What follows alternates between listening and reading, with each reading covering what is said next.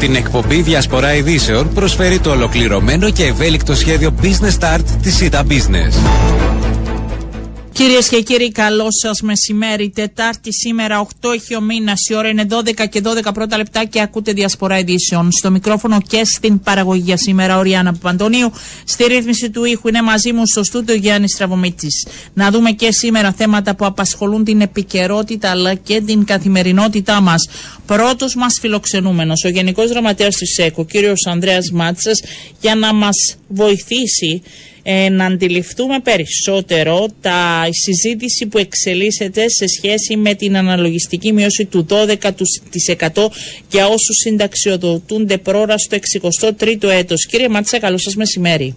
Καλό σας μεσημέρι, κύριε Παπαδόπουλο. Δεν ξέρω, προχθές συζητούσαμε με κάτι φίλους, δεν ξέρω τελικά αν αφορά τόσους πολλούς και έχει τόσο μεγάλο ενδιαφέρον. Αλλά ο κόσμος ασχολείται με το ζητούμενο αυτό. Τελικά πόσους θα αφορά όταν ολοκληρωθεί η όλη διαδικασία? Εντάξει, είναι εύλογο το ερώτημά σας, αλλά πρέπει να πούμε ότι καταρχήν αφορά και επηρεάζει το σύνολο των συνταξιούχων, οι οποίοι είτε επιλέγουν είτε αναγκάζονται να επιλέξουν την συνταξιοδότησή τους στο 63ο έτος της ζωής τους. Και είναι γι' αυτό που εμείς ως ΣΕΚ δίνουμε ιδιαίτερη σημασία την ανάγκη δημιουργίας εκείνων των προϋποθέσεων, οι οποίες να δίνουν την δυνατότητα ομοιόμορφης προσέγγισης σε σχέση με την δημιουργία των δυνατοτήτων σταδιακής απάλληψης του 12%. Πρέπει καταρχήν να σημειώσουμε ότι εξάγονται τρία σημαντικά στοιχεία σε σχέση με την αναλογιστική μελέτη, η οποία έχει δει το φως της δημοσιότητας. Η πρώτη αφορά το γεγονός ότι διασφαλίζεται η βιώσιμη ανάπτυξη του Ταμείου Κοινωνικών Ασφαλίσεων μέχρι το 2080. Είναι επίσης σημαντικό το γεγονός ότι δεν θα χρειαστεί να προκύψουν αυξήσεις στις συνεισφορές προς το Ταμείο πέρα από αυτές που προβλέπονται μέσα από την υφιστάμενη νομοθεσία. Και την ίδια στιγμή είναι εξίσου σημαντικό το ότι δεν προκύπτει η όποια ανάγκη ενεργοποίησης της πρόνοιας της νομοθεσίας για αύξηση του ορίου συνταξιοδότησης. Αυτό που συζητούσαμε παλαιότερα. Ακριβώς. Το οποίο διασυνδέεται με την πορεία του προσδόκιμου ζωής. Άρα αυτά τα δύο, ναι, κλείνουν. Σε συνάκτηση με το γεγονός ότι στην αναλογιστική μελέτη συμπεριλαμβάνεται αυτό που ονομάζουμε οφείλη του κράτους προς το Ταμείο, αλλά δεν υπάρχει καμία υπόνοια μία αξιοποίηση στη δεδομένη στιγμή των συγκεκριμένων πόρων του Ταμείου, μας δίνει τη δυνατότητα να δούμε το θέμα πολύ πιο σφαιρικά. Και είναι γι' αυτό που από την πρώτη στιγμή έχουμε σημειώσει, αν θυμάστε από το 2019, που συνδυάζουμε το θέμα με μια συνέχεια. Μεταρρυθμιστική, γενικότερη, συνολική θέλετε εσείς. Ακριβώς. Ναι, εμείς λέμε ότι για να μπορέσει το συγκεκριμένο. Και κρατάμε μέχρι σήμερα αυτή την ίδια στάση και θεώρηση των πραγμάτων.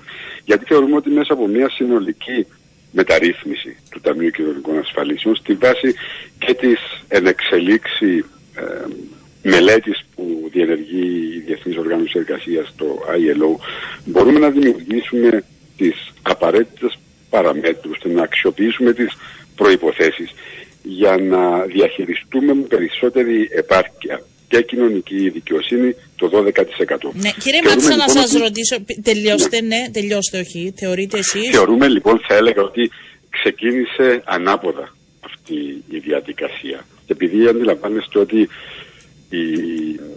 η προσέγγιση που γίνεται μέσα από την αναλογιστική μελέτη σε σχέση με τις δυνατότητες του Ταμείου, αλλά και το περιορισμένο, το πολύ περιορισμένο εύρος των δικαιούχων,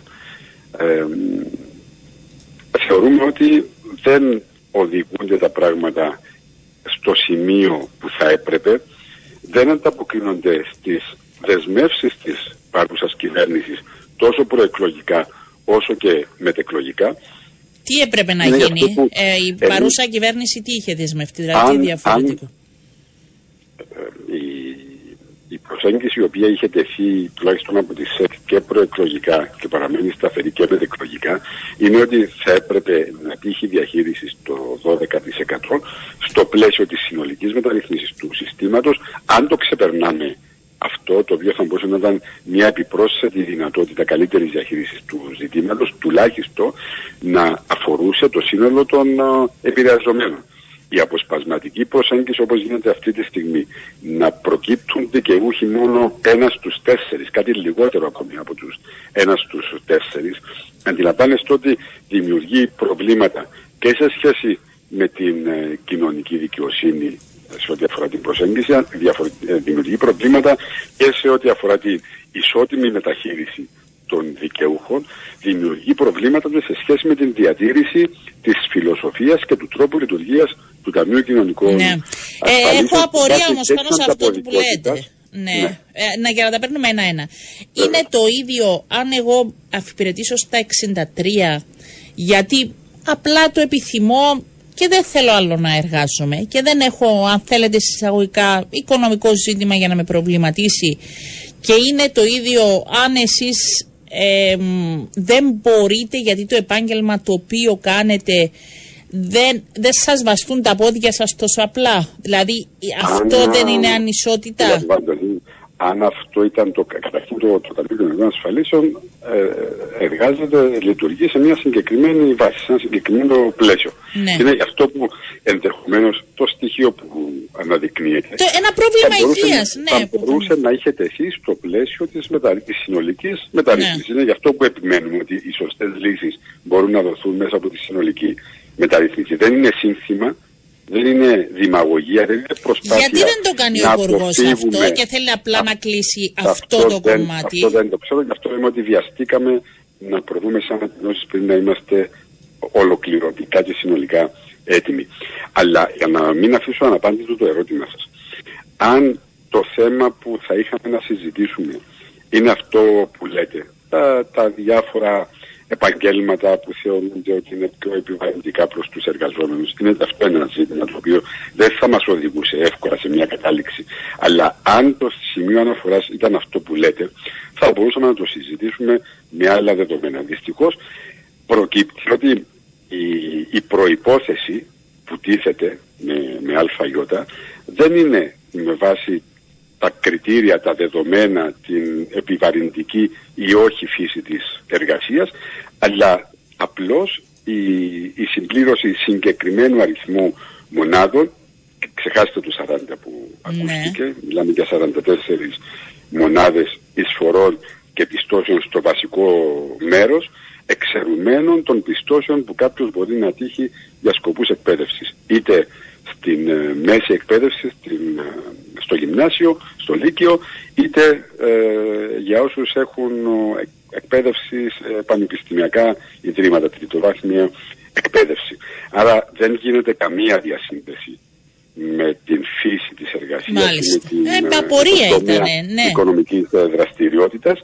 Και πρέπει να σημειώσουμε και κάτι άλλο το οποίο για μας είναι εξίσου προβληματικό. Το γεγονός ότι αφέθηκε να εννοηθεί ότι η πλειοψηφία των δικαιούχων, ακόμα και μέσα από αυτή την ανεπαρκή λύση, πρόταση, η οποία παρουσιάζει, καταγράφει αρκετές αδυναμίες, αφορούσε εργαζόμενους οι οποίοι κατά κόρον, με το ποσοστό κοντά στο 60%, 56-57%, προέρχονταν ή προέρχονται από συγκεκριμένους τομείς οικονομικής δραστηριότητας, και συγκεκριμένα την οικοδομική βιομηχανία, την μεταποίηση και το λιανικό εμπόριο. Στην προχθεσινή συνεδρίαση του Εργατικού Συμβουλευτικού Σώματος και ζητώντας περαιτέρω επεξηγήσεις, διαφάνηκε ότι τα ποσοστά αυτά δεν διασυνδέονται με τους τελικούς δικαιούχους, αλλά με το σύνολο των εργαζομένων στον κάθε τομέα οικονομικής δραστηριότητας. Δηλαδή το 24% των δικαιούχων που προέρχονται από τις οικοδομές αφορά την ποσοστία αναλογία σε σχέση με το σύνολο των εργαζομένων στην οικοδομική βιομηχανία. Αντιλαμβάνεστε ότι αυτό είναι παραπλανητικό σε σχέση με την αρχική εικόνα η οποία αφέθηκε να γίνει κατανοητή. Από εκεί και πέρα Εσείς τον Υπουργό τώρα θα επιμείνετε σε σχέση με τη θέση σας ότι δεν το θέλετε αυτό να κλείσει μόνο του και να πάει στη συνολική μεταρρύθμιση, γιατί ο Υπουργός από την πλευρά του, από ό,τι αντιλαμβάνομαι φιλοξενώντας και τον Υπουργό τις προηγούμενες μέρες, είναι ότι θέλει να το κλείσει και όσο το δυνατόν πιο σύντομα αυτό το θέμα. Πώς θα κινηθεί, υπάρχει τρόπος να βάλετε θέσεις ως ΣΕΚ που θα κλείσουν αυτό το θέμα και θα βάλουν τις βάσεις για να δείτε μια τη συνολική μεταρρύθμιση? Πώς το βλέπετε να εξελίσσεται? Κοιτάξτε, είναι εύλογο το ερώτημά σας. Νομίζω ότι αποδίδει το εύρος της πορείας που θα πρέπει να ακολουθηθεί. Για μας το ζητούμενο, κύριε Παπαντωνίου, δεν είναι να κλείσει το θέμα και όπως κλείσει. Δεν είναι θέμα χρονικού ορίζοντα, έτσι ώστε να λάβουμε χειροκρότημα από μια μερίδα δικαιούχων και να αφήσουμε εκτεθειμένους και τους υπόλοιπους, αλλά να δημιουργήσουμε και μια λανθασμένη εικόνα σε σχέση με τον τρόπο λειτουργίας του Ταμείου Κοινωνικών Ασφαλίσεων. Δημιουργήθηκε όλο το προηγούμενο διάστημα μια προσδοκία ότι το θέμα θα έκλεινε πολύ πιο ομοιόμορφα. Δυστυχώς αυτό ανατράπηκε. Ο στόχος της ΣΕΚ παραμένει την βάση που έχουμε από την πρώτη στιγμή προσεγγίσει το ζήτημα. Και θα θυμάστε ότι χρησιμοποιούσαμε μια πολύ συγκεκριμένη φράση, την οποία επαναλαμβάναμε συνέχεια, αποτυπώνοντας μια πραγματικότητα. Το 12% ναι, δεν μπορεί να είναι κατάργηση τελεία, ναι, γιατί κατάργηση τελεία θα σήμαινε μείωση του ορίου συνταξιοδότησης από το 65% στο 60%. Τρίτο, και είναι γι' αυτό που λέγαμε συνολική μεταρρύθμιση για να δημιουργήσουμε τις συνθήκες, τις προϋποθέσεις καλύτερης διαχείρισης του προβλήματος, αλλά την ίδια ώρα θα ήταν για μια εισήγηση ότι θα πρέπει να εξεταστεί η δυνατότητα και ο τρόπος ομοιόμορφης και σταδιακής μείωσης του 12%, καθορίζοντας ένα σημείο αναφοράς όπου θα τεθεί ο κόφτης, ο οποίος θα έρει, θα απαλείψει πλήρως το 12% σε ένα ηλικιακό όριο το οποίο μπορούμε να καθορίσουμε μέσα από την συζήτηση. Είναι σημαντικό το γεγονός ότι ο Υπουργός Εργασίας προσεγγίζει το ζήτημα στη βάση της εισήγησης. Ναι, μήπως αναλώνονται όλες οι πλευρές, κύριε Μάτσα, και εμείς μαζί σας για μόνο αυτό το θέμα? Και ενώ την ίδια ώρα θα έπρεπε να συζητάμε επί της ουσίας αυτή την συνολική μεταρρύθμιση, μήπως είναι λίγο επικοινωνιακό και θα το ξεχάσουμε και δεν θα προχωρήσει με αυτά που μου λέτε? Δεν θα το αφήσουμε να ξεχαστεί. Έχετε απόλυτο δίκιο ότι η ορθολογική προσέγγιση του ζητήματος, βασιζόμενη και στην μελέτη της Διεθνούς Οργάνωσης Εργασίας που, όπως έχω ήδη σημειώσει, βρίσκεται σε εξέλιξη, θα έπρεπε να ήταν η ολοκλήρωση της διαδικασίας συνολικής μεταρρύθμισης. Ναι, αν δεν κλείσει δηλαδή αυτό το θέμα, θα χαθούν τα χρήματα, τι θα γίνει? Όχι, δεν χάνεται. Ποια χρήματα να χαθούν? Αυτά που υπολογίζονται τα συγκεκριμένα για αυτούς τους άνθρωπους, δηλαδή δεν θα τους δοθούν, θα μείνουν στο ταμείο. Απλώς σε μια συνολική μεταρρύθμιση θεωρώ ότι θα δημιουργηθούν καλύτερες συνθήκες και προϋποθέσεις για να κλείσει σωστά και το συγκεκριμένο. Άρα αυτό δεν υπάρχει χρονοδιάγραμμα ότι θα κλείσει, αν δεν κατέλεξετε. Κανένα. Εμένα μου κάνει εντύπωση το γεγονός ότι θεωρούμε ότι θα πρέπει να κλείσουμε το ζήτημα αυτό και να πάμε παρακάτω. Είναι σημαντικό το γεγονός, ελπίζω να είναι αυτή η προσέγγιση μέχρι το τέλος. Είναι σημαντικό το ότι ο Υπουργός Εργασίας δεν θέτει ασφυκτικά χρονοδιαγράμματα για το συγκεκριμένο ζήτημα.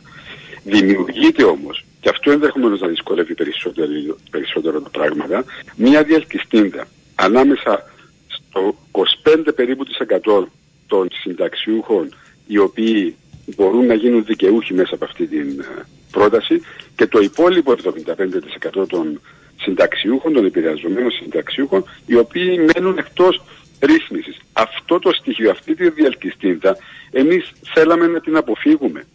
Όχι γιατί δεν μπορούμε να δούμε τον κόσμο κατάμματα, αλλά γιατί είναι άδικο προς τον κόσμο ο οποίος αναμένει μια διαχείριση του συγκεκριμένου ζητήματος με τρόπο που να δίνει λύση.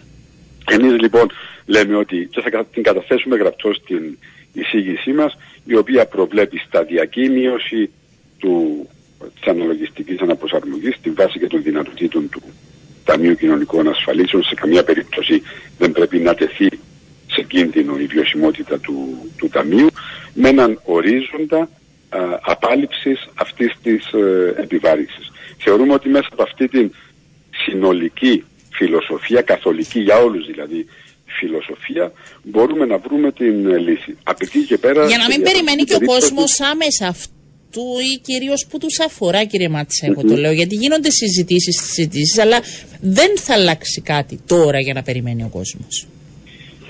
Κοιτάξτε, ο κόσμος περίμενε ότι θα δινόταν μια λύση η οποία θα ήταν συνολική. Ναι. Και θεωρώ ότι αν η λύση αυτή δινόταν είτε σήμερα είτε μετά από 6 μήνες, δεν άλλαζαν πολλά τα πράγματα, ιδιαίτερα από τη στιγμή που οι χαμηλοσυνταξιούχοι έχουν άλλη οδό στήριξης. Άρα ήταν πολύ πιο σημαντικό για μας να αναλώσουμε ακόμη λίγο χρόνο περισσότερο για να μπορέσουμε να καταλήξουμε σε μια διευθέτηση η οποία να είναι και κοινωνικά, παρά να βιαστούμε να θέσουμε μια πρόταση η οποία δημιουργεί συνθήκες μαζικού αποκλεισμού του όγκου των επηρεαζομένων συνταξιούχων, θεωρώντας ότι με αυτόν τον τρόπο κρίνουμε το ζήτημα. Έχει οριστεί ραντεβού νέο που θα καταθέσετε? Έχει ζητηθεί από τον Υπουργό Εργασίας να καταθέσουμε εισηγήσεις το αμέσως επόμενο χρονικό διάστημα, και προσανατολίζεται σύγκληση του Εργατικού Συμβουλευτικού Σώματος είτε προς τα τέλη Νοεμβρίου είτε αρχές Δεκεμβρίου. Αλλά δεν έχει τεθεί συγκεκριμένο χρονικό πλαίσιο, συγκεκριμένο χρονοδιάγραμμα ως προς την ολοκλήρωση του διαλόγου. Και νομίζω ότι και χρονικά είναι λανθασμένη επιλογή ανάδειξης με αυτή την ένταση του συγκεκριμένου ζητήματος, λαμβάνοντας υπόψη ότι πολύ σύντομα θα μπούμε σε μια έντονη συζήτηση και διαβούλευση, ενδεχομένως και διαπραγμάτευση, σε ό,τι αφορά την αναθεώρηση του κατώτατου μισθού. Όπου εκεί αναμένεται με αλφαγιώτα ότι θα μπορέσουμε να αναθεωρήσουμε και να αυξήσουμε ουσιαστικά το ύψος του κατώτατου. Το περιμένουν πολλοί κόσμος, όλοι μας αυτή τη συζήτηση. Το περιμένουν πολλοί κόσμος, γιατί αντιλαμβάνεστε, νομίζω είναι καλό να λέμε τις αλήθειες, αντιλαμβάνεστε ότι ήταν πολύ σημαντική η θέσπιση του κατώτατου μισθού, παρά το ότι υπήρξαν έντονες αντιπαραθέσεις και πριν από ένα χρόνο, αλλά είναι σημαντικό το ότι αυτή τη στιγμή καλούμαστε να αναπροσαρμόσουμε, να αναθεωρήσουμε, να βελτιώσουμε το ύψος του θεσπισμένου πλέον κατώτατου μισθού. Να ανταποκρίνεται στις ανάγκες του σήμερα, έτσι. Αντιλαμβάνεστε ακριβώς ότι έχετε απόλυτο δίκιο. Θα πρέπει να πούμε ότι υπήρξε διάβρωση περίπου κατά 10% στη βάση των πληθωριστικών τάσεων της οικονομίας. Γι' αυτό ίσως πρέπει δηλαδή, να μην μιλάμε μόνο για το 12% και να σας φιλοξενούμε και εσάς τις συνεχνίες, αλλά να δούμε και άλλα ζητήματα πλέον, γιατί είναι πολλά τα προβλήματα στις εργασίες. Ναι. Ωραία, δεν θα τα αφήσουμε. Υπάρχουν θέματα τα οποία αν δημιουργείται μια εικόνα με συγκεκριμένη προσέγγιση μόνο, αφήνονται άλλα ζητήματα εξίσου ή και περισσότερο σημαντικά ως δευτερευούσης σημασίας. Είναι αυτό που λέω ότι ίσως λανθασμένα να ξεκίνησε αυτός ο διάλογος αυτή την... Και να δοθεί τόση έμφαση την ώρα που είναι πολλά τα ζητήματα. Ακριβώς. Η μεγάλη δυναμική που θα πρέπει να δημιουργηθεί θα είναι μετά από μερικές εβδομάδες, όταν θα συζητούμε την βελτίωση, την ουσιαστική βελτίωση του εθνικού κατώτατου μισθού, ο οποίος δεν μπορεί να είναι κάτω από τα 1.000 ευρώ, λαμβάνοντας υπόψη για το γεγονός ότι η ανανέωση, η αναθεώρηση θα αφορά τα 2 επόμενα χρόνια.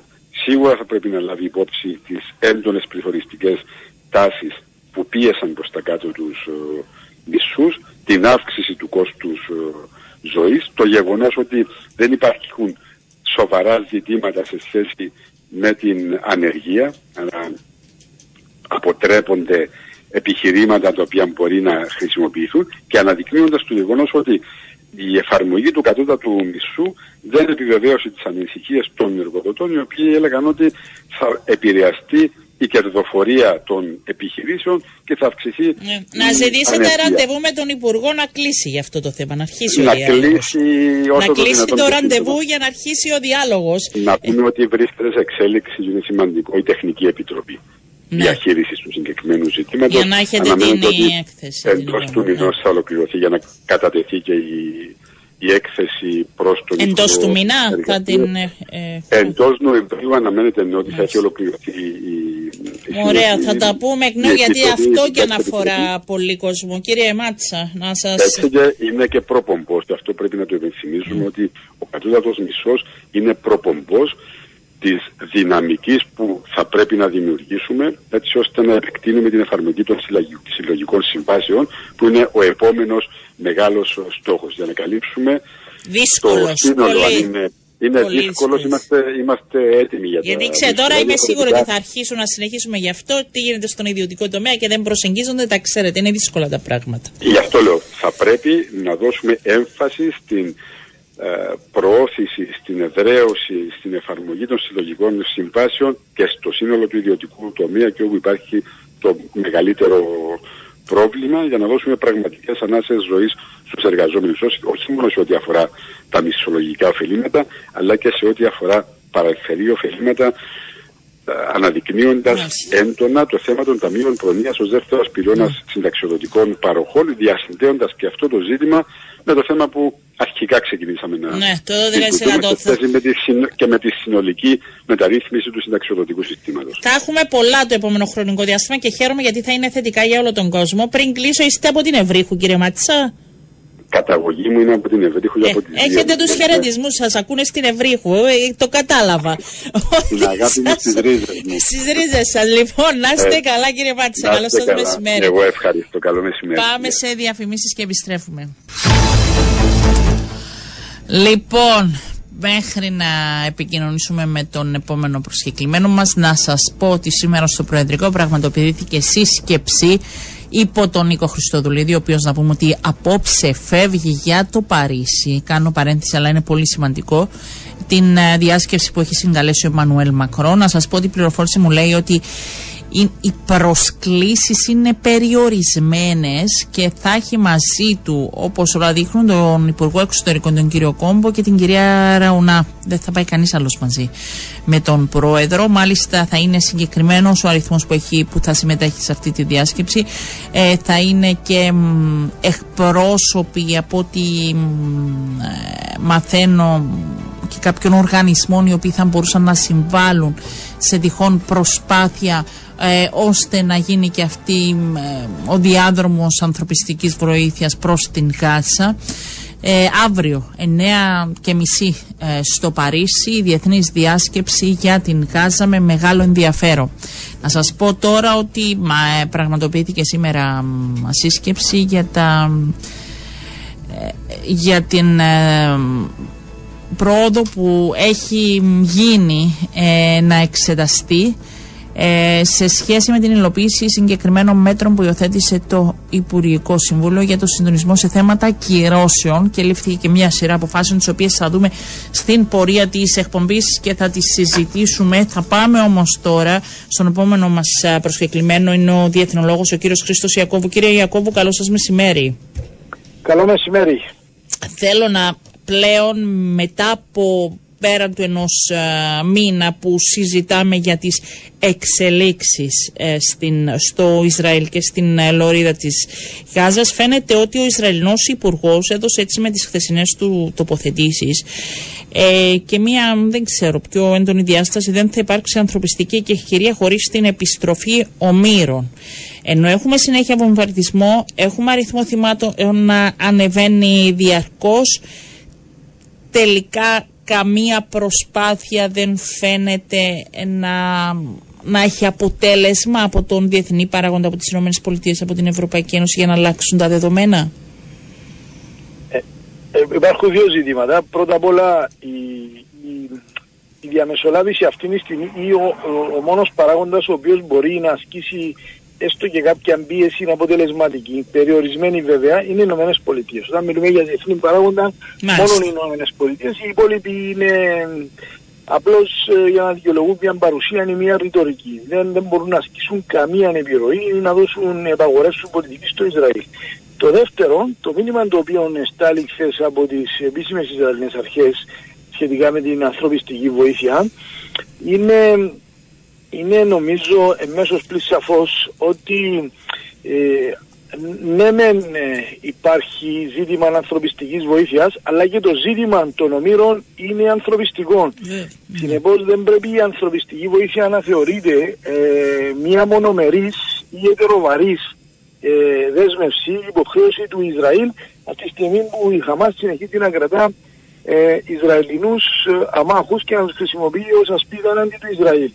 Η απόφαση έχει ληφθεί, θα προχωρήσει το Ισραήλ και δεν θα διαχωρίσει πλέον, διότι γνωρίζουμε όλοι ότι είναι δύσκολο να διαχωρίσεις τους κανόνες πολέμου αυτή τη στιγμή από την ανθρωπιστική κρίση, από τις δολοφονίες αμάχων. Και η παρελθούσα, ή μάλλον στο παρελθόν, η πρακτική του Ισραήλ δείχνει ότι δεν κάνει αυτόν τον διαχωρισμό. Όταν συγκρούονται οι ανθρωπιστικές αξίες με το ζήτημα της ασφάλειας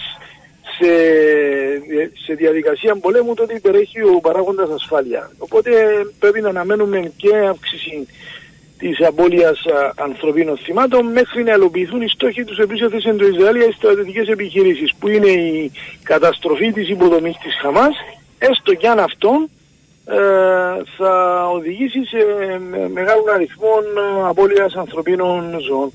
Και την ίδια ώρα εσωτερικά, εγώ θα σας ρωτήσω έτσι πολύ απλά, ο Νετανιάχου δέχεται πιέσεις, δηλαδή και από τους πολίτες και η οικονομία της χώρας, είδαμε χτες να ανακοινώνει και κάποια μέτρα, θα αντέχει ο Νετανιάχου?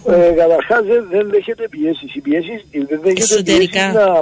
Ναι. Στο εσωτερικό δεν δέχεται πιέσεις να σταματήσει τις επιχειρήσεις. Ναι. Αυτές οι πιέσεις που δέχεται είναι να ολοκληρώσει τις επιχειρήσεις μέσω των δυνατών και θετικών αποτέλεσμων για το Ισραήλ, διότι έχουμε κυβέρνηση αυτή τη στιγμή Εθνικής Ενότητας, η αντιπολίτευση η οποία τον αμφισβητούσε τον τελευταίο καιρό λόγω των πολιτικών του επιλογών, τον στηρίζει πλήρως και θέλει η κοινή γνώμη ή το μεγαλύτερο μέρος της κοινής γνώμης να δοθεί μια σκληρή απάντηση απέναντι στη Χαμάς και για το τρομοκρατικό χτύπημα της 7ης Οκτωβρίου και για την συνεχιζόμενη κατοχή ομήρων.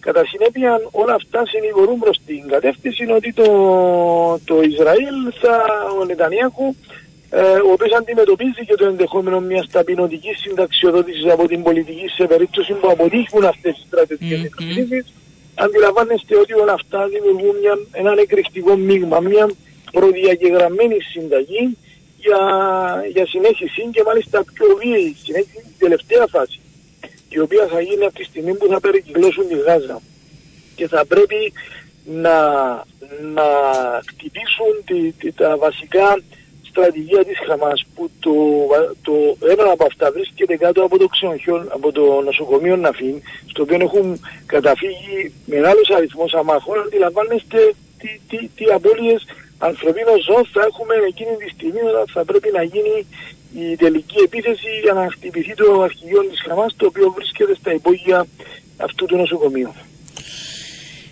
Οι Ηνωμένες Πολιτείες μπορούν να κάνουν τι άλλο μπορούν, ποια διαβήματα, αφού είναι και οι μόνοι που, όπως είπατε και εσείς, μπορούν να συμβάλλουν στο να μην έχουμε αυτές τις εικόνες? Οι Ηνωμένες Πολιτείες πιέζουν το Ισραήλ να είναι πιο ελαστικό σε ό,τι αφορά την ανθρωπιστική διάσταση, για να μην έχει αρνητικές αλυσιδωτές επιπτώσεις στην αμερικανική γεωστρατηγική στην περιοχή. Δεν υπάρξει αντίδραση από αραβικά κράτη, τα οποία είναι φυσικά διακείμενα προς τις Ηνωμένες Πολιτείες. Όμως οι Ηνωμένες Πολιτείες δεν διαφωνούν ως προς την επιλογή του Ισραήλ να χτυπήσει στρατιωτικά την Χαμάς και ακόμα περισσότερο να προχωρήσει σε χερστές επιχειρήσεις για να χτυπήσει καθοριστικά την υποδομή της Χαμάς. Απλώς οι Ηνωμένες Πολιτείες προσπαθούν να συγκρατήσουν το Ισραήλ να μην χρησιμοποιήσει υπέρμετρη βία, η οποία μπορεί να προκαλέσει αλυσιδωτές συνέπειες αρνητικές για τις Ηνωμένες Πολιτείες.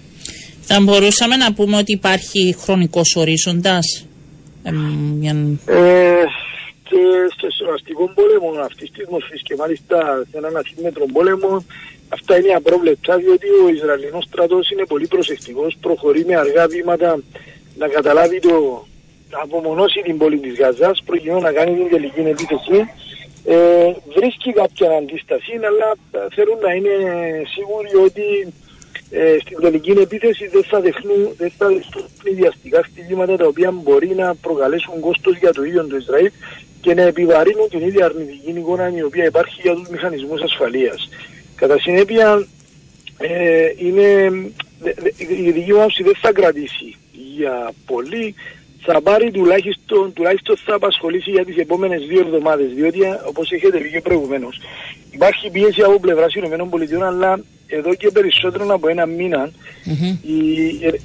υπάρχουν 360.000 έφεδροι, οι οποίοι είναι πολίτες αυτοί, οι οποίοι δεν έχουν πάει στις εργασίες τους, έχουν παραλύσει κατά κάποιον τρόπο η οικονομία. Οπότε δεν μπορεί το Ισραήλ να μείνει επάπειρον ή επιμακρών σε αυτήν την διαδικασία. Το Ισραήλ χρειάζεται ταχύτατα χτυπήματα χειρουργικά εναντίον της υποδομής της Χαμάς και βασικά να απελευθερωθούν όσο το δυνατόν περισσότεροι όμοιοι, αν είναι δυνατόν όλοι, χωρίς να υπάρχουν απώλειες. Που αυτόν θα ξισορροπήσει κατά κάποιον τρόπο και την αρνητική εικόνα η οποία δημιουργήθηκε με το τρομοκρατικό χτύπημα και την ευνηδιαστική επίθεση την οποία δεν μπορούσε να αποτρέψει το Ισραήλ στις 7 Οκτωβρίου. Ευχαριστώ πολύ, κύριε Ιακώβου. Να είστε καλά. Καλό σας μεσημέρι. Ήταν, κυρίες και κύριοι, ο διεθνολόγος ο κύριος Χρήστος Ιακώβου.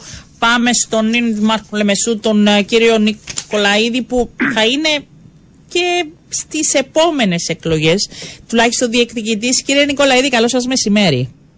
Καλό μεσημέρι, κυρία Παπαντωνίου. Καλό μεσημέρι και στους ακροατές. Να σας πούμε ότι συχνά από αυτήν εδώ την εκπομπή λέμε ότι ζηλεύουμε τους Λεμεσανούς, γιατί ζείτε πιο όμορφα και σε μια πόλη που όλο και αναπτύσσεται.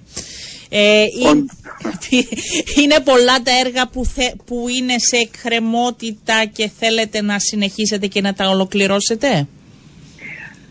Όντως ζούμε σε μια πολύ όμορφη πόλη και όντως τρέχουν πολλά έργα, μεγάλα έργα, όπως είναι το έργο της προσιτής στέγης, όπως είναι το έργο με την κλιματική αλλαγή, το έργο στο οποίο συμμετέχει η πόλη μας ως μία από τις 100 ευρωπαϊκές πόλεις και ήταν μια μεγάλη τιμή για τη Λεμεσό να επιλεγεί μέσα από ανταγωνιστικές διαδικασίες σε αυτό το μεγάλο, το μεγαλεπίβολο, το πιο φιλόδοξο project της Ευρωπαϊκής Ένωσης για θέματα κλιματικής αλλαγής. Όλα αυτά είναι τεράστιες προκλήσεις που ασφαλώς αν ο λαός αποφασίσει να με τιμήσει ξανά με την εμπιστοσύνη του, θα προσπαθήσω να καταθέσω και την τελευταία ρανίδα, όπως λέμε, της δύναμής μου για να βοηθήσω να προωθηθούν αυτά τα έργα με τελικό αποδέχτη, γιατί όλα αυτά που γίνονται για τον απλό δημότη, για τον δημότη της Λεμεσού, ο οποίος αξίζει να ζει σε μια πόλη όμορφη, σε μια πόλη σύγχρονη, σε μια πόλη που να του παρέχονται οι ευκαιρίες. Δεν κατάφερε κανείς όμως έτσι αυτό το θέμα με τα ψηλά ενίκια στη Λεμεσό για να και ήδη οι πολίτες να μπορούν να έχουν μια καλή ζωή. Δεν κατάφερε κανείς να το αντιμετωπίσει ακόμη. Δεν κατάφερε κανείς, γιατί οι νόμοι της ελεύθερης αγοράς είναι πανίσχυροι και όπως ξέρετε η ανάπτυξη, η τεράστια ανάπτυξη της Λεμεσού με την μεγάλη εισρωή ξένων εργαζομένων και ιδιαίτερα εργαζομένων άσπρου κολάρου όπως λέμε, ανέβασε την τιμή των ενοικίων και την αγορά στέγης σε πολύ ψηλά επίπεδα, σε επίπεδα πρόσιτα, για τον, όχι μόνο για τους χαμηλοεισοδηματίες αλλά και για τα μεσαία εισοδήματα. Είναι γι' αυτό που θα πρέπει επιτέλους να υπάρξει, και αυτό το λέω ως μια διαχρονική ανάγκη, μια κρατική πολιτική η οποία να παρεμβαίνει και να δημιουργεί συνθήκες προσφοράς προσιτής στέγης. Ο Δήμος Λεμεσού, στον βαθμό που του αναλογεί, κάναμε κάτι το οποίο θα δώσει τουλάχιστον μια ανάσα. Όπως ξέρετε, διαθέσαμε 3 δημοτικά τεμάχια μιας συνολικής αξίας 25 εκατομμυρίων ευρώ.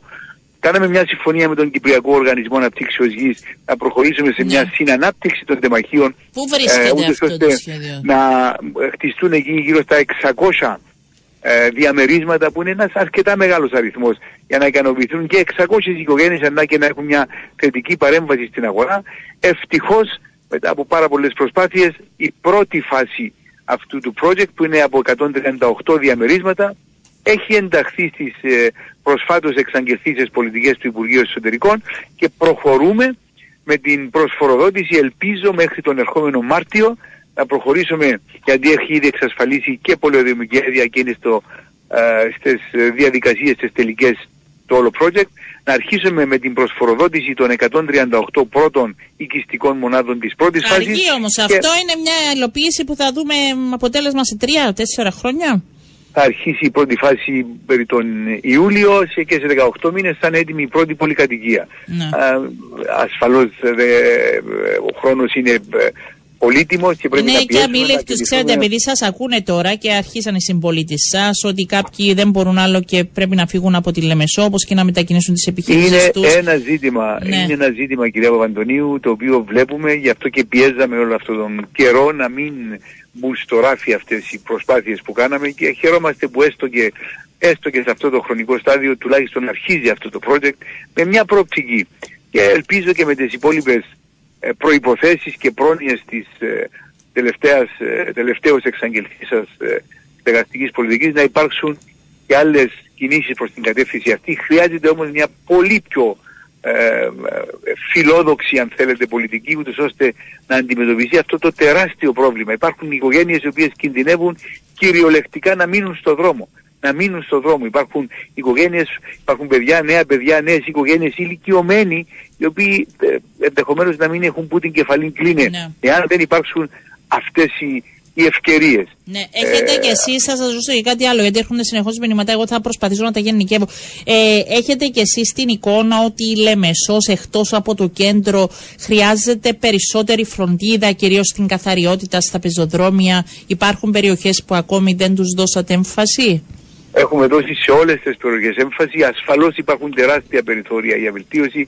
Μια πόλη ζωντανή όπως η Λεμεσός, όπως και οι άλλες πόλεις, οι σύγχρονες πόλεις, θα πρέπει τα θέματα καθαριότητας να είναι πρώτα και πάντα την προτεραιότητα, και με την βοήθεια και του κοινού, του κόσμου και ομάδων, οι οποίες ομάδες θα συμπράξουν τον Δήμο, ο οποίος Δήμος ασφαλώς, και μιλώ για τον Δήμο Λεμεσού, προχωρήσαμε τα τελευταία χρόνια σε ανανέωση του στόλου μας ό,τι αφορά τα μηχανικά μέσα, σκυβαλοφόρα, άρωθρα κλπ.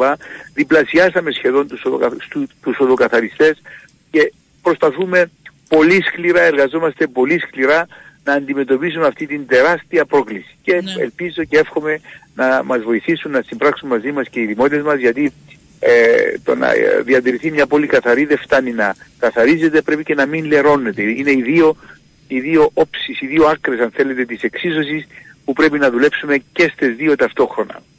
Είναι μια συνεχής προσπάθεια η οποία δεν θα σταματήσει ποτέ.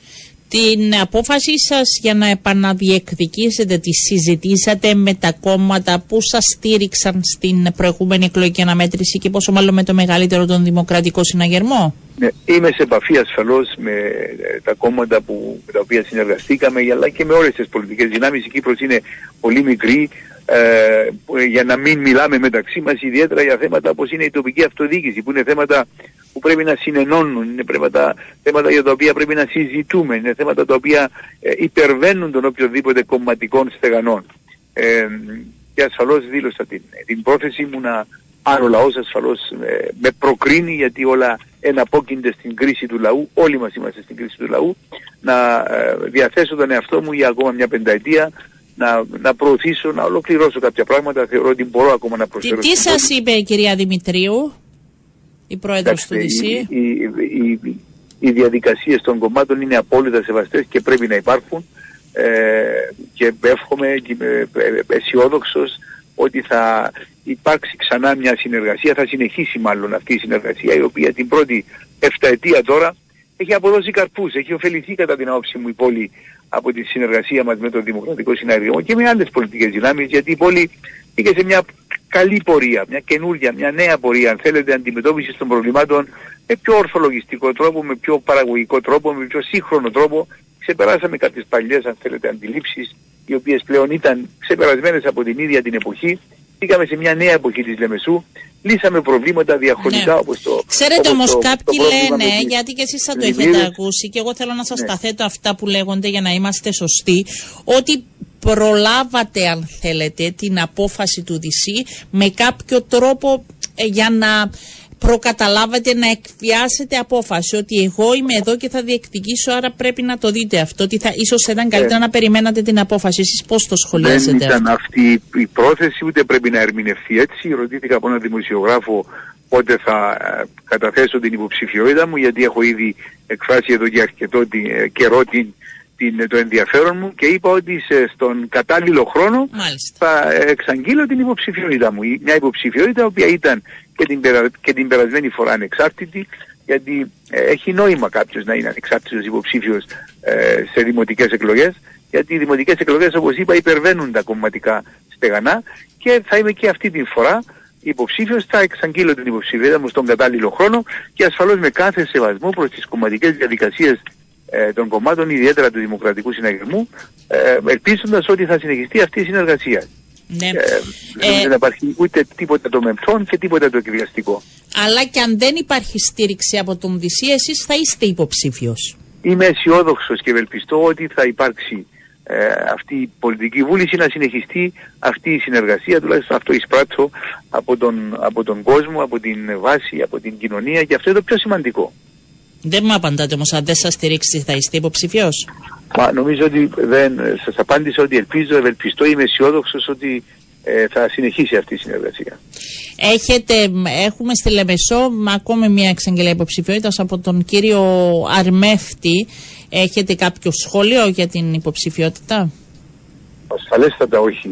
Είναι δημοκρατία, είναι καθήκον και ευθύνη και δικαίωμα του οποιοδήποτε δημότη πολίτη θέλει να προσφέρει στα κοινά να το πράξει. Και όπως είπα προηγουμένως, τελικός κριτής όλων μας είναι ο Δημότης της Λεμεσού. Και θα αναμένετε τις αποφάσεις των κομμάτων και μετά θα προχωρήσετε σε επίσημη εξαγγελία? Γιατί τώρα το είπατε, αλλά άλλο να γίνει και η εξαγγελία. Η εξαγγελία θα έχουμε 7 μήνες ακόμα, κύριε Παπαντωνίου. 7 μήνες. Δεν υπάρχει κανένας λόγος να υπάρξει οποιαδήποτε σπουδή να εξαγγελθούν υποψηφιότητες και να μπούμε σε μια μακρά προεκλογική εκστρατεία. Που θα βαρεθεί και ο κόσμος και εμείς και εσείς. Καλύτερα να κάνετε έργα ακόμη παρά να μένουμε. Να σας ρωτήσω, υπάρχουν μεγάλες αλλαγές για το Δήμο Λεμεσού με την νέα, έτσι όπως θα δούμε, τοπική αυτοδιοίκηση από τον Ιουνιό? Ο Δήμος Λεμεσούς συνενώνεται, ο υφιστάμενος σήμερα Δήμος Λεμεσούς συνενώνεται με το Δήμο Μέσα Γειτονιάς. Αλλά αυτό είναι μια ουσιαστική αλλαγή. Εξακολουθεί και παραμένει ο Δήμος Λεμεσού ο μεγαλύτερος Δήμος της Κύπρου, και είναι σημαντικό να έχεις και το κατάλληλο μέγεθος για να μπορείς να προωθήσεις και τα ανάλογα έργα. Να υπάρχει μια κρίσιμη μάζα που να μπορείς να κάνεις κάποια πράγματα. Άρα θεωρώ ότι θα υπάρξουν αλλαγές, όμως θα συνεχίσει ο Δήμος αυτή την πορεία του, την αναπτυξιακή, είμαι σίγουρος, και την επόμενη πενταετία. Κύριε Νικολαίδη, θα τα πούμε εκ νέου. Σας ευχαριστώ πάρα πολύ. Να είστε καλά. Καλό σας μεσημέρι. Καλό μεσημέρι.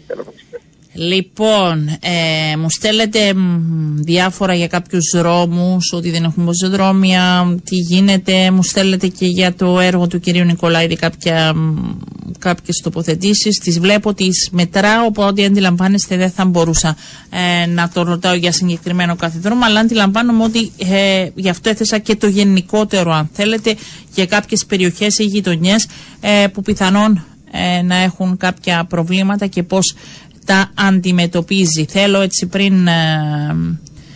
πριν δώσω τον λόγο, γιατί σήμερα είναι και το ένθετο επιχειρήν, να σας πω έτσι πολύ επιγραμματικά τις αποφάσεις, όπως σας είπα πριν, του Υπουργικού σε σχέση με το θα είναι αρμόδιος για να λαμβάνει όλη την πληροφορήση από κυπριακές και ξένες αρχές και θα έχει την ευθύνη για τη σωστή διαχείριση όλων των πληροφοριών ο κύριος Κίκης Παφίτης από το Υπουργείο Οικονομικών. Ολοκληρώνεται μέχρι την ερχόμενη εβδομάδα υπογραφή συμφωνίας με το Πανεπιστήμιο Κύπρου με υπεύθυνο ερευνητή τον Δόκτωρ Μιλωνίδη, με σκοπό την υποστήριξη των ενεργειών και εφαρμογή των κυρώσεων και περιοριστικών μέτρων στη δημοκρατία. Η τεχνική βοήθεια από Βρετανική κυβέρνηση για τη σύσταση ενιαίας μονάδας εφαρμογής κυρώσεων βρίσκεται στο τελικό στάδιο και αναμένεται να υποβληθεί εντός Νοεμβρίου. Η αξιολόγηση του τρόπου βελτίωσης και διερεύνησης της δίωξης οικονομικού εγκλήματος, ακόμη δεν περιμένουμε αποφάσεις για το οικονομικό έγκλημα, από το Υπουργείο Δικαιοσύνης αναμένεται να ολοκληρωθεί μέχρι τέλη Νοεμβρίου. Και οι όροι εντολής για τη διεξαγωγή ενημερωτικής εκστρατείας τόσο στο εσωτερικό όσο και στο εξωτερικό για την υποβολή της Κύπρου έχουν ήδη ετοιμαστεί. Αυτά μεταξύ άλλων για την σύσκεψη. Θα τα δούμε αναλυτικά το επόμενο χρονικό διάστημα. Είναι ήδη στο στούντιο η καλή συνάδελφος η Μαρία Ηρακλέους. Είναι το ένθετο επιχειρήν. Μαρία, καλό σου μεσημέρι. Καλό μεσημέρι, Οριάννα. Θα πάτε στα ορεινά για τις επενδύσεις και για όλα τα όμορφα που γίνονται στην Κύπρο. Εγώ αυτό κρατάω από το ένθετο. Έτσι, να μιλούμε και κάτι θετικό. Μεταξύ άλλων. Από μένα, καλό σας απόγευμα. Δίνουμε ραντεβού αύριο γύρω στις 12:10. Να είστε καλά.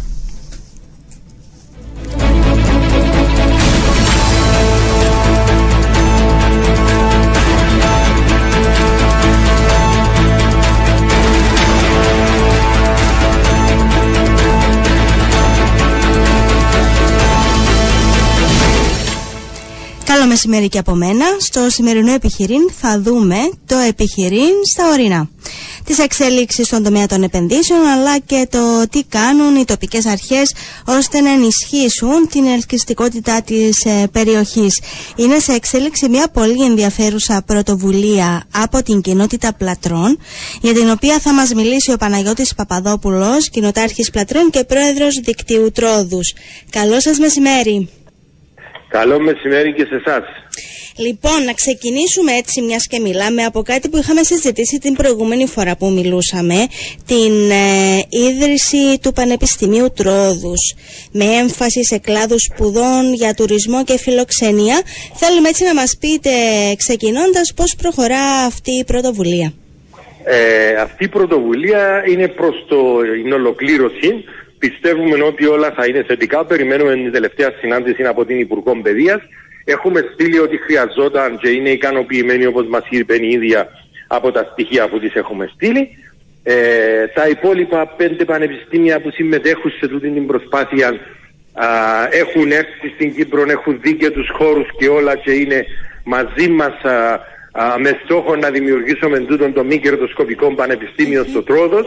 Ένα πανεπιστήμιο που θα εστιάσει στην σπουδές με κύριον άξονα την Ύπεθρο, ναι, και παράλληλα να καλύψει τις ανάγκες της Ύπεθρου στην Κύπρο και όχι μόνον. Γι' αυτό και περιμένουμε οι φοιτητές μας να είναι από όλη την Ευρώπη ειδικά. Αυτός είναι ο στόχος, μια και προσωπικά εκπροσωπώ και την Κύπρο στην Ευρωπαϊκή Βουλή της Υπέθρου και μπορούμε μέσα από το καπέλο να αντλήσουμε φοιτητές που διάφορες χώρες που θέλουν αγγλόφωνο δίπλωμα, αλλά και που θέλουν εξειδίκευση στην Ύπεθρο, που είναι κάτι μοναδικό που δεν υπάρχει πουθενά αλλού όπως το έχουμε ψάξει. Δηλαδή είτε και η σχολή διοίκησης επιχειρήσεων, είτε η σχολή αγροτικής οικονομίας, είτε η σχολή η ξενοδοχειακή, όλες οι σχολές ακριβώς θα είναι εστιασμένες πάνω στο τι χρειάζεσαι όταν αναπτύξεις τις δραστηριότητες σου στην Ύπεθρο.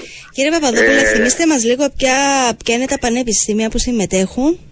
Τα πανεπιστήμια που συμμετέχουν είναι το γκρουπ των Ελβετικών όσον αφορά το κομμάτι της φιλοξενίας και του τουρισμού. Είναι το Πανεπιστήμιο του Λούπλιν, το οποίο εξειδικεύεται στην αγροτικές καλλιέργειες σε συνδυασμό με την τεχνολογία, αξιοποιώντας δηλαδή την τεχνολογία στη γεωργία. Μετά έχουμε το Πανεπιστήμιο της Δυτικής Μακεδονίας, το οποίο εξειδικεύεται στις επιχειρήσεις και είναι ένα πανεπιστήμιο το οποίο δουλεύει σε 5 πόλεις και έχει ακριβώς την ίδια φιλοσοφία μαζί με τη δική μας, να κερδίσουμε πάρα πολλά από το πώς διευθύνεται τέτοιου είδους πανεπιστήμιο μοιρασμένος σε 5 πόλεις, όπως ήμασταν μοιρασμένος σε 5 κοινότητες.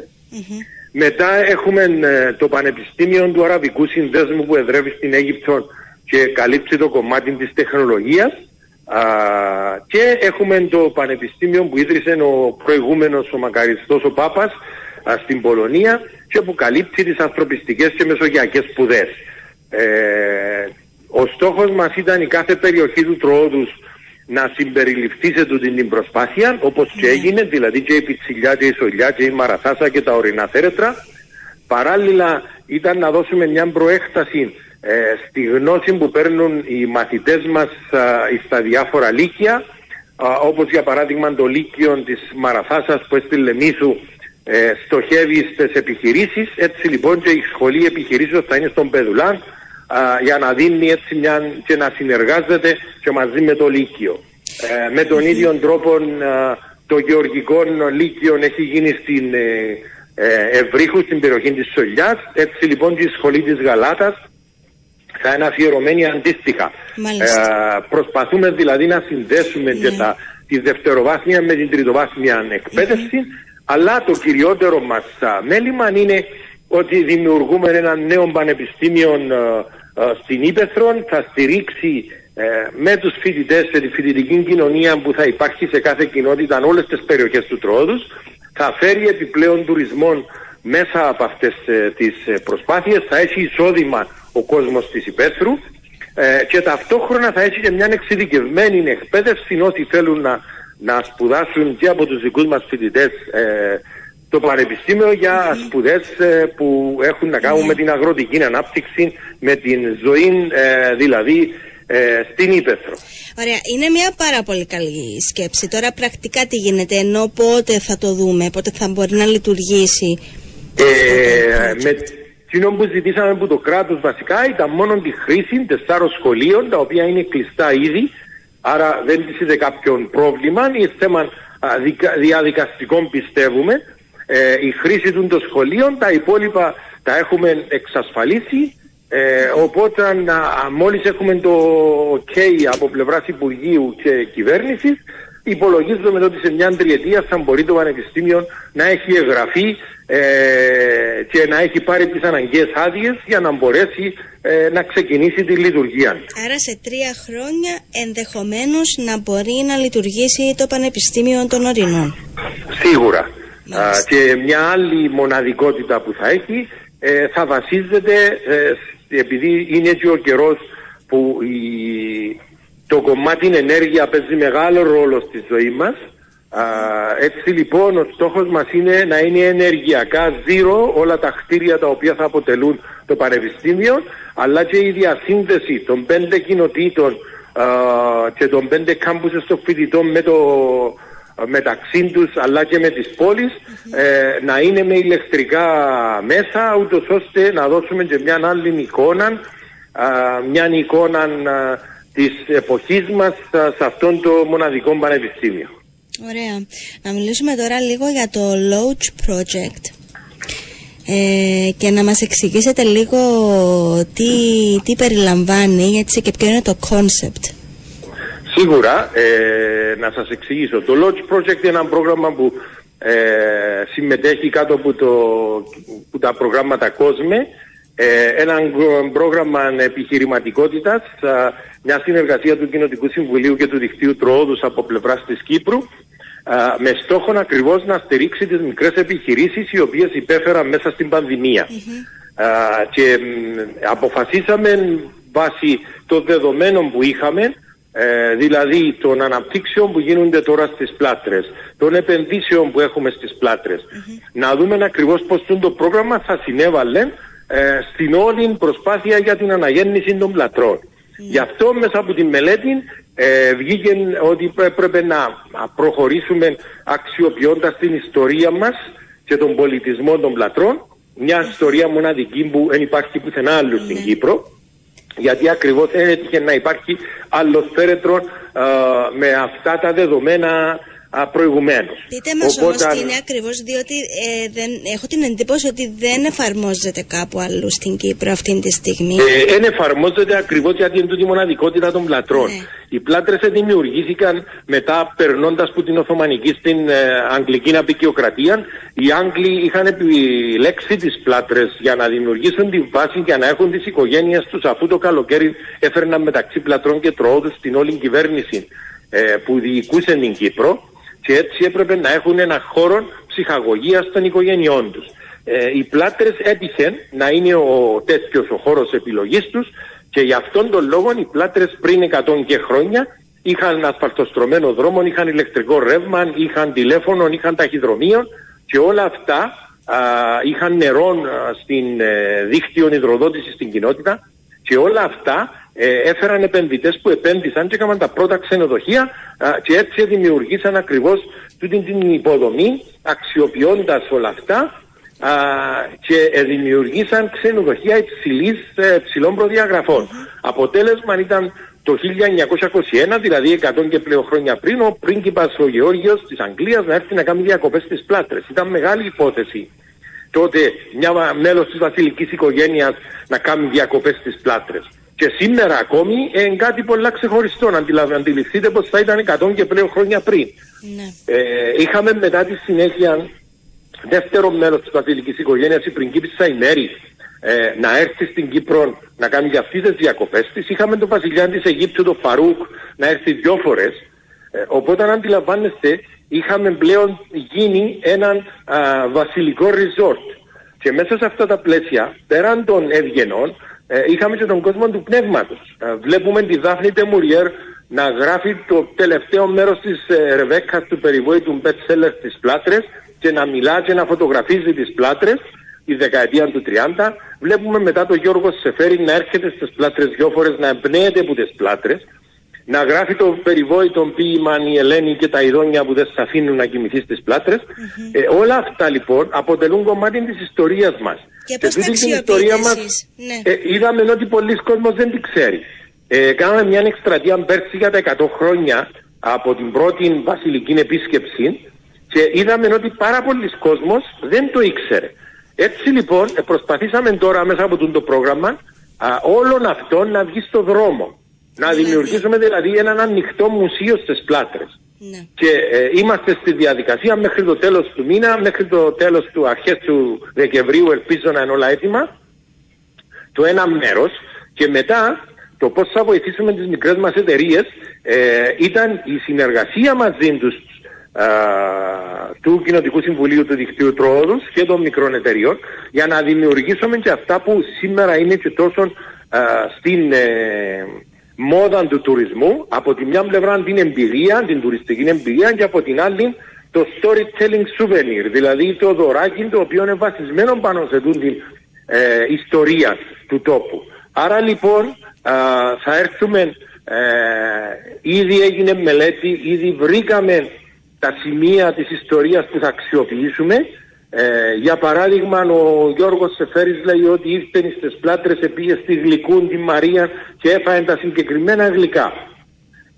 Τι τα γλυκά, το σοκολατοποιείο μας τα έκαμε σοκολατάκια, θα μπούμε σε έναν ωραίο πακετάκι με την ιστορία του Σεφέρη και το πέρασμα του από τις Πλάτρες και να πουλούνται σαν έναν δωράκι, το οποίο έχει όμως τη βάση του στο τι έγινε στις Πλάτρες πριν 60, 70, 80, 100 χρόνια ανάλογα. Πού θα τα βρίσκουμε, δηλαδή οι επισκέπτες που θα έρχονται στις Πλάτρες, πού θα τα βρίσκουν αυτά? Ετοιμάζουμε έναν κεντρικό σημείο με συνεργασία με μια άλλη εταιρεία των Πλατρών, την εταιρεία που διαχειρίζεται το Forest Park, την MMB, για να είναι τούτα, αλλά ταυτόχρονα θα τα βρίσκεται και σε όλα τα ξενοδοχεία των Πλατρών, που θα εγκατασταθεί μια βιτρίνα η οποία θα προωθεί ακριβώς τούτου του είδους τα δωράκια, τα δωράκια που βασισμένα στην ιστορία, για να δώσουμε την ευκαιρία στον κόσμο να παίρνει μαζί του, φεύγοντας από τις Πλάτρες, κάτι ποιοτικό, αλλά και ταυτόχρονα να μαθαίνει για την ιστορία των Πλατρών. Μάλιστα. Μέσα ακριβώς από όλη αυτή την προσπάθεια θα μπορεί να μάθει και να ψυχαγωγηθεί μέσα από τις εμπειρίες που θα δημιουργηθούν, βλέποντας ακριβώς τι ισχύει σήμερα στον παγκόσμιο τουρισμό και ποιες είναι οι τάσεις και ποιες τα ενδιαφέροντα των επισκεπτών σήμερα. Ναι. Ενδιαφέρον των επισκεπτών, έτσι, μεγάλο ενδιαφέρον είναι και η φωτογραφία, έτσι. Σίγουρα, γι' αυτό τα σημεία τούτα της ιστορίας γύρω από τις Πλάτρες θα είναι Instagramable σημεία, δηλαδή για να βγάλει ο επισκέπτης φωτογραφία είτε για το Instagram του είτε για το Facebook του.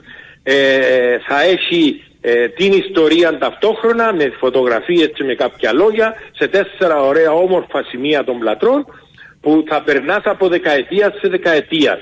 Το πρώτο σημείο θα είναι αφιερωμένο στην βασιλική οικογένεια, που ήταν για χάριν των Άγγλων που στήθηκε όλον αυτόν το οικοδόμημα του τουρισμού στις Πλάτρες τότε, με την υποδομή που έφεραν.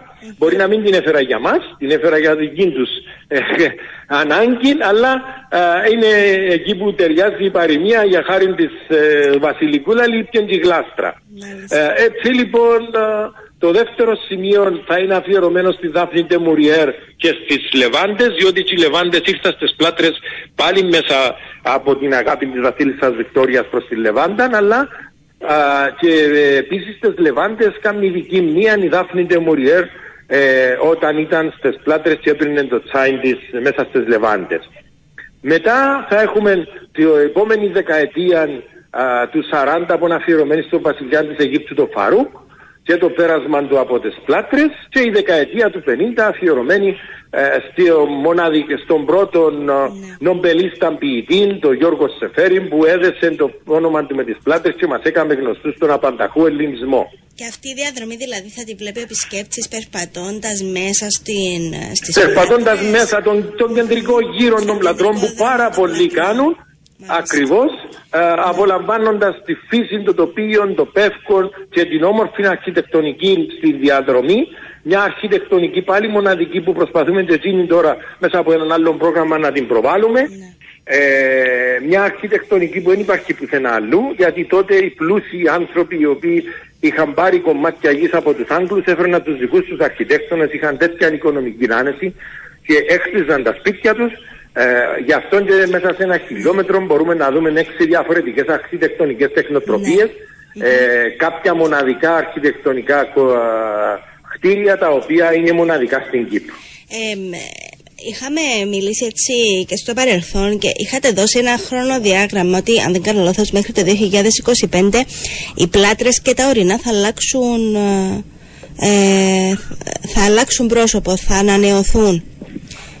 Θα το δούμε αυτό ή... Σίγουρα, από ό,τι φαίνεται δεν πέσαμε έξω. Η ιστορία παραλαμβάνεται. Ακριβώς πριν 100 χρόνια όταν οι πλάτρες ξεκίνησαν και τη δεκαετία του 20 με τον Γκραν Ελβετία τότε να φιλοξενεί την πρώτη βασιλική επίσκεψη στις πλάτρες και να μπαίνει έτσι πλέον στον βασιλικό χάρτη, στο βασιλικό, σαν βασιλικό θέρετρο στο χάρτη του τουρισμού. Και είδαμε μετά να προχωρά το Βερενγκάρια στον πρόδρομο, να συνεχίζει ο Πεδουλάς, η Κακοπετριά. Ακριβώς σήμερα, μετά τη δημοσιότητα των επενδύσεων που γίνονται στις πλάτρες, τόσο με την Property Gallery και τα ξενοδοχεία του κέντρου, αλλά και το project της DTA των Κουρού, και επίσης το Trihotel, ένα νέο project που είναι στη διαδικασία αναδιοδότησης, όλα αυτά δημιούργησαν την θετική εικόνα για τα ορεινά πλέον. Εφάνηκε ότι το μέλλον των επενδύσεων βρίσκεται στα ορεινά, οπότε βλέπουμε ακριβώς τον BDF, την άλλη εταιρεία, να προχωρά στο Βερενγκάρια, στο Τρόδος, και είναι υπό ανακαίνιση και προχωρά. Και αυτό βλέπουμε είναι κάτι να καλό, είναι θετική εξέλιξη, έχει θετικό αποτύπωμα και για όλη την ευρύτερη περιοχή, έτσι, όχι μόνο για την Κύπρο. Σίγουρα, ακριβώς γι' αυτό σας λέω ότι η ιστορία επαναλαμβάνεται. Τότε ξεκίνησαν οι επενδύσεις στις πλάτρες πριν 100 και πλέον χρόνια και επεκτάθηκαν στον πρόδρομο, στην Κακοπετριά, στον Πεδουλά. Και δημιουργηθήκαν τα ορεινά θέρετρα του Τρόδου. Σήμερα η αναγέννηση ξεκινά από τις πλάτρες, ήδη πήγε στον πρόδρομο Πεδουλάν και προχωρά στην Κακοπετριά. Άρα μέχρι το 25 θα αρχίσουν πλέον να φαίνονται τα αποτελέσματα αυτών των επενδύσεων και έναν τα ξενοδοχεία με το νέο πρόσωπο πλέον να μπαίνουν στη χρήση για τους επισκέπτες. Τι έχει ολοκληρωθεί από πλευράς επένδυσης ιδιωτικής και τι περιμένουμε το επόμενο διάστημα? Από πλευράς επένδυσης στις πλάτρες ολοκληρώθηκε το Πετί Παλέ, ολοκληρώθηκε το Κλεοπάτρα, το καφέ, και δίπλα το Πετί Πατισερί. Έχουμε επίσης επενδύσεις που γίναν στα δύο μικρά ξενοδοχεία, το Καλλιθέα και το Σεμίραμις. Έχουμε ανακαινήσεις που γίναν μέχρι ενός σημείου στο Forest Park και στο Νέα Ελβετία και υπολείπονται να συνεχίσουν. Έχουμε όμως από την άλλη πλευρά το Βερενγκάρια, το οποίο ξεκίνησε και στη διαδικασία και γίνεται μια μεγάλη παρουσίαση με την παρουσία και του Προέδρου της Δημοκρατίας και των Υπουργών της 10 του Οκτώβρη. Έχουμε το Μαραγκός, το ξενοδοχείο στον Πεδουλάν, που έχει ήδη πωληθεί και πλέον ξεκίνησε ένας σχεδιασμός για το πώς θα προχωρήσει, όπως και δύο ξενοδοχεία στις Πλάτρες, το Mount Royal και το Minerva, που σχεδιάζουν οι νέοι ιδιοκτήτες πώς θα προχωρήσουν. Έχουμε δηλαδή τούτη την ανάπτυξη πλέον να ξεκινά κυκλικά όπως πριν 100 χρόνια. Οπότε μέχρι το 25 υπολογίζομαι ότι το Πεντέλη στις Πλάτρες είναι σε εξέλιξη επίσης, όπως και το Splendid. Αλλά τι γίνεται με τον Γκουρού? Με τον Γκουρού και εκείνον προχωρά κανονικά. Βγήκαν οι άδειες πλέον, οπότε προχωρά και εκείνον κανονικά. Και εκείνον μέχρι το 25 θα ολοκληρωθεί το μεγαλύτερο του μέρος. Άρα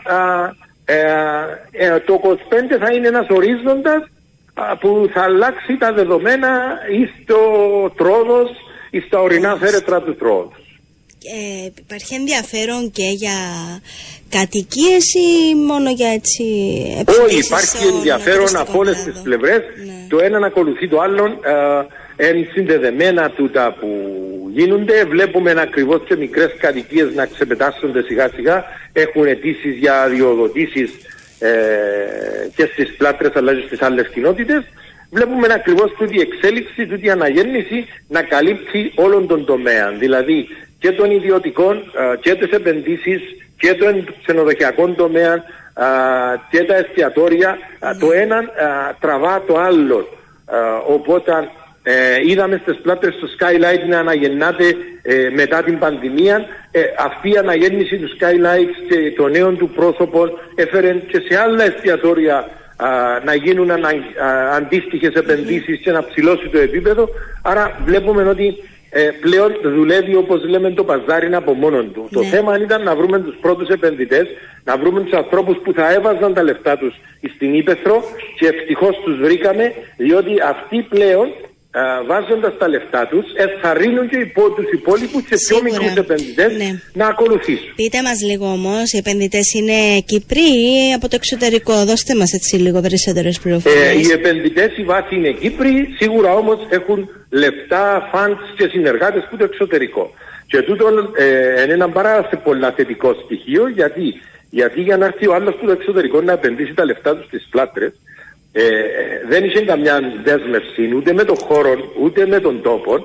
Άρα έκαμε τα δικά του, τις δικές του μελέτες, και έφτασε στο συμπέρασμα ότι αξίζει τον κόπο να τα επενδύσει και θα έχει κέρδος. Διότι ένας επιχειρηματίας δεν πετάει τα λεφτά του έτσι. Κάνει τις αναγκαίες μελέτες προηγουμένως και μετά να προχωρήσει. Όπως είχαμε κάνει και εμείς τις δικές μας μελέτες και λέγαμε ότι το μέλλον είναι στην Ήπεθρο. Τούτον εφάνηκε τώρα με κάθε πιστοποίηση από τους ανθρώπους που κρατούν τα λεφτά. Διαφορετικά είναι έναν ακαδημαϊκό ίδρυμα ή μια τοπική αρχή να έρθει και να λέει ναι, ελάτε κοντά μας και αξίζει τον κόπο να επενδύσετε, και πάρα πολλά διαφορετικά να κάνουμε μελέτες μια εταιρεία και ιδίως εταιρείες μεγάλες του εξωτερικού, οι οποίες να αποφασίζουν να επενδύσουν στον τόπο μας και δει στο Τρόδος, στις Πλάτρες, στον Πρόδρομο, στον Πεδουλά. Κύριε Παπαδόπουλο, να σας ρωτήσω κάτι άλλο. Δηλαδή, είναι πάρα πολύ σημαντικό για τον επισκέπτη, ειδικά των ξένων, αλλά και τους Κύπριους που επισκέπτονται τα ορεινά, να έχουν επιλογές, ποιοτικές επιλογές και σε εστιατόρια, δηλαδή καλή κουζίνα, τοπικά εδέσματα. Είναι κάτι που είναι βασικό στοιχείο, όπως μας στέλνουν τώρα έτσι σε μηνύματα ακροατές. Τι γίνεται σε αυτό το επίπεδο? Τι προσφέρεται στην περιοχή? Εμάς βασικά το προϊόν του Τρόδους όσον αφορά τον κλάδο αυτών της φιλοξενίας των εστιατορίων κτλ. Είναι ως επιτοπλίστων βασισμένα στην κυπριακή κουζίνα και στην παράδοση. Να δείτε ότι θα δείτε ούτε ινδικά εστιατόρια, ούτε κινέζικα, ούτε κάτι παρόμοιο στις Πλάτρες ή στον Πεδουλάν ή στην Κακοπετριάν. Να δείτε ότι σε αυτές τα τουριστικά θέρετρα του Τρόδους θα βρούμε τις παραδοσιακές ταβέρνες με τις παραδοσιακές κυπριακές γεύσεις. Να δούμε όμως και τα εστιατόρια τα οποία δημιούργησαν ένα λίγο πιο αναβαθμισμένο μενού, αξιοποιώντας όμως σαν βάση τα προϊόντα τα τοπικά, ότι υπάρχει μια μεγάλη τάση της αγοράς ως επιτοπλίστων όσων περισσότερων τοπικών προϊόντων μπορούν, είναι το zero kilometer δηλαδή που και η Ευρωπαϊκή Ένωση προωθούσε από τον παραγωγό στον καταναλωτή. Το εφαρμόζουν αρκετοί και εστιατόρες και ξενοδόχοι για προϊόντα που μπορούν να βρουν στην περιοχή, προωθώντας έτσι τα τοπικά προϊόντα, δίνοντας έναν εισόδημα στην τοπική κοινωνία, αλλά ταυτόχρονα προϊόντα τα οποία είναι υψηλής ποιότητας και χωρίς ιδιαίτερα χημικά κτλ. Άρα έχουμε και μια καλύτερη ποιότητα προϊόντων τα οποία διατίθονται μέσα από τις ταβέρνες και τα εστιατόρια του Τρόδους γενικά. Μάλιστα, έτσι για να είναι και η ανάπτυξη πιο βιώσιμη, να συνδέεται και με τους ντόπιους παραγωγούς και τις τοπικές επιχειρήσεις και ούτω καθεξής.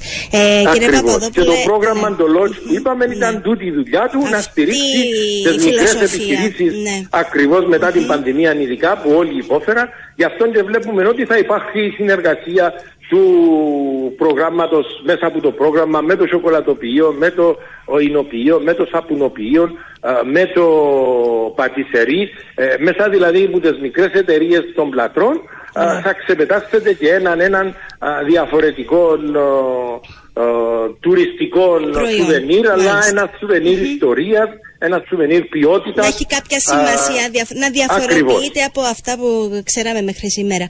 Κύριε Παπαδόπουλε, ευχαριστούμε πάρα πολύ που είσαστε μαζί μας και για τις πληροφορίες που μοιραστήκατε μαζί μας. Καλή συνέχεια να σας ευχηθούμε. Κάπου εδώ ολοκληρώθηκε το ένθετο επιχειρήν. Να δώσουμε ξανά ραντεβού την ερχόμενη Τετάρτη. Καλή συνέχεια.